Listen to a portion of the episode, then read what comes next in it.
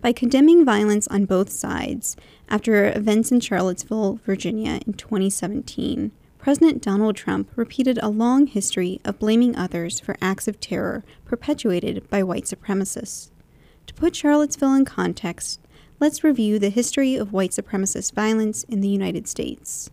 Although not the only white terrorist organization, as there are an estimated 917 hate groups currently active in the U.S., the Ku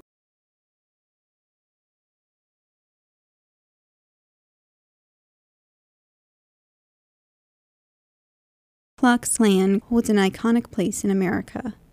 The Klan, formed immediately after the Civil War, began as a means to undermine former slaves through acts of racial terror and intimidation.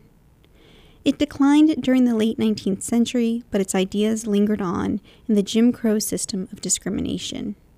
The modern Klan reemerged in 1915 and grew into a national organization in the 1920s. During the civil rights movement, the Klan bombed activists' homes and churches and murdered those sympathetic to civil rights. Klan activity waned in the 1970s, but events in Charlottesville remind us that they have not gone away. 1. The Fort Pillow Massacre, April 12, 1864.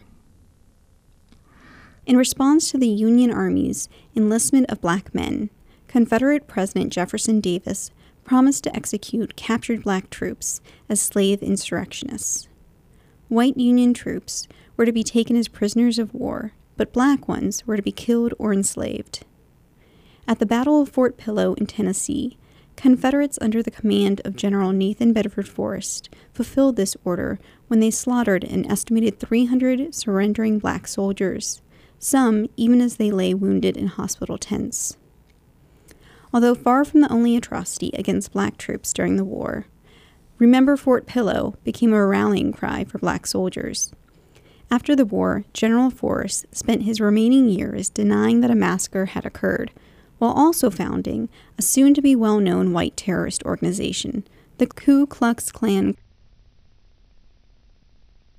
2. New Orleans Massacre, July 30, 1866. At the 1866 Louisiana Constitutional Convention, ex Confederates, led by the mayor of New Orleans, opened fire on a parade of black men before attacking those in the convention hall. By the time they ran out of ammunition, 238 were dead. Most of those killed were black Union veterans or delegates.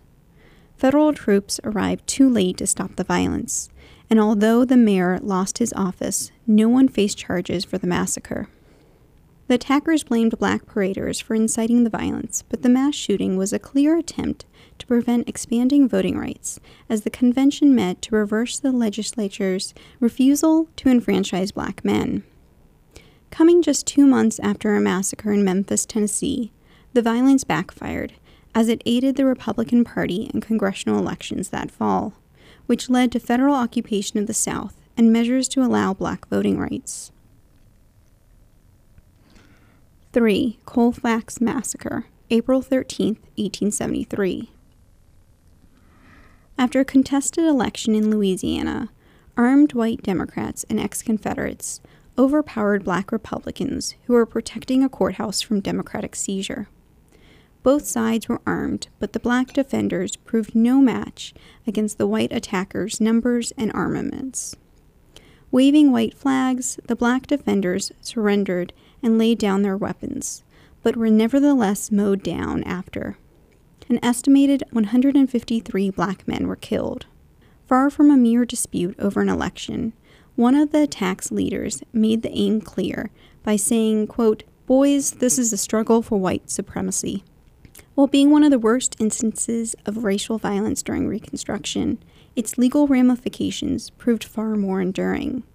The federal government sought to punish the killers, but the resulting Supreme Court case, United States v. Cruikshanks in 1876, stripped the government's power to protect black Americans from racial violence.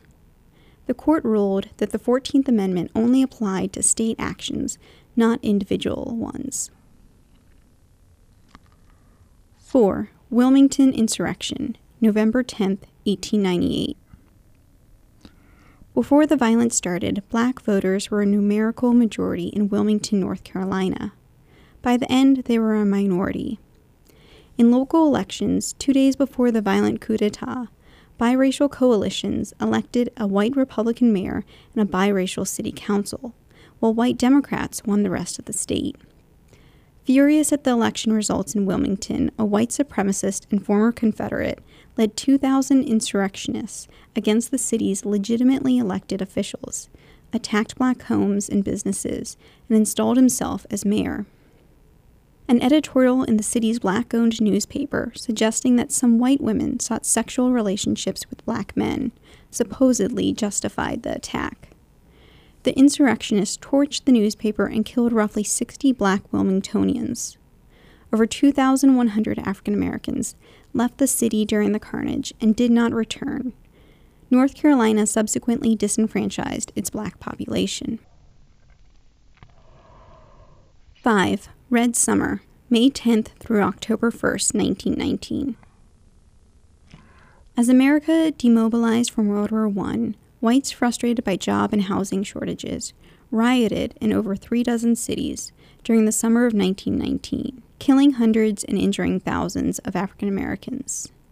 White mobs initiated every attack, but the press blamed Bolshevik agitation while others faulted the quote attitude of returning black soldiers. The worst violence occurred in Elaine, Arkansas, when black sharecroppers gathered to unionize. White planters tried to disperse the unionizers, but were met by armed resistance. After exchanging fire, the sheriff died. Subsequently, hundreds of armed whites converged to attack and kill the black population indiscriminately. When federal troops arrived, they detained hundreds of black people until white employers vouched for them. In the end, 122 blacks and no whites were charged with crimes. Twelve black men were executed for murder, as five whites had been killed. Yet the murders of over 237 black men, women, and children went unpunished. 6. Tulsa Race Riot, May 31st through June 1st, 1921. For 14 hours, mass violence engulfed Tulsa, Oklahoma white rioters killed around 300 black Tulsans, injuring hundreds, and leveled the black section of town, Greenwood. The riot began after thousands gathered to lynch a black teen suspected of assaulting a white teen. When a small contingent of armed black men tried to prevent the lynching, the white mob began looting and shooting wildly as rumors of a quote, Negro uprising spread. The police and hastily deputized recruits rounded up thousands of black Tulsans into detention centers, while white vigilantes would ablaze, even using planes to bomb the area. Afterwards, a grand jury faulted the black men who prevented the lynching for inciting the riot. Those wanting to rebuild the once prosperous Greenwood, which had been nicknamed the Black Wall Street, were unable as new fire codes made rebuilding all but impossible. The next year, 1,700 Klansmen marched through Tulsa and won election in most local offices. 7. Ku Klux Klan Conclave, August 9, 1925. On a beautiful sunny day, 30,000 Klan members marched down Pennsylvania Avenue in Washington, D.C. Klan membership soared in the 1920s after the release of the film Birth of a Nation in 1915 and amid immigration fears. Expanding its hate to Jews and Catholics, the 1920s Klan held a more prominent and national role than its earlier iteration. In marches like this, its brand of nativism, bigotry, intimidation, and extralegal violence were shrouded in patriotism. Women and children attended the march too, giving the event a picnic atmosphere. Although no one died in the ostensibly peaceful demonstration, the march itself was a show of force, with a clear message to the nation's non white, non Protestant population, as was the 80 foot cross they lit that night. Marching confidently with hoods raised, Klan members acted with impunity. Despite hundreds of acts of violence annually, the Klan was a popular and respectable fraternal organization of white terrorists in the 1920s and beyond, who scapegoated Catholics, Jews, and African Americans. 8. 16th Street Baptist Church bombing, September 15, 1963. Two weeks after Martin Luther King Jr.'s I Have a Dream speech, Klan members bombed an Alabama church with 200 worshippers inside, killing four children and injuring 22 others. The bomb was the fourth in Birmingham in as many weeks, in a city nicknamed Bombingham. Fed up, black residents protested that night and were met with violence.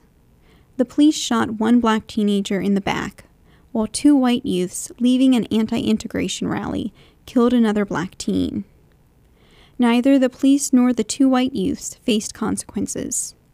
The history of framing white supremacist violence as justifiable acts of self defense set the stage for excusing these killings. No one was charged in the bombing until 1977 when one Klansman was convicted. Two others were convicted in 2001 and 2002, while a fourth perpetrator died without ever being charged. 9. Greensboro Massacre, November 3, 1979.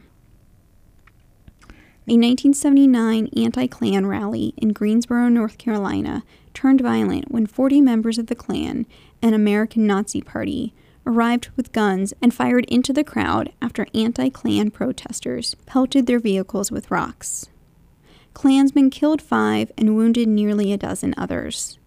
The organizers of the anti Klan march had openly called for the Klan to be, quote, beaten and chased out of town, as this is the only language they understand but were unprepared for the ensuing violence. Despite being filmed by a local TV news crew, the five Klansmen charged with murder were acquitted by an all white jury with the claim of self defense.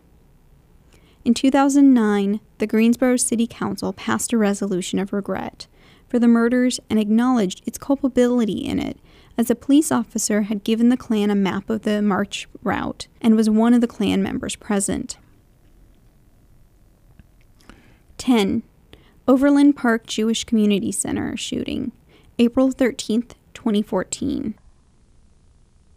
Klan members and other hate groups have long disparaged Jewish Americans. But the 2014 shooting at a Jewish community center in Kansas by an elderly Klansman and neo Nazi shocked the nation. Frazier Glenn Miller killed three people, including a 14 year old boy, in an attempt to kill as many Jews as he could. Miller failed, however, as his three victims happened to be Christian.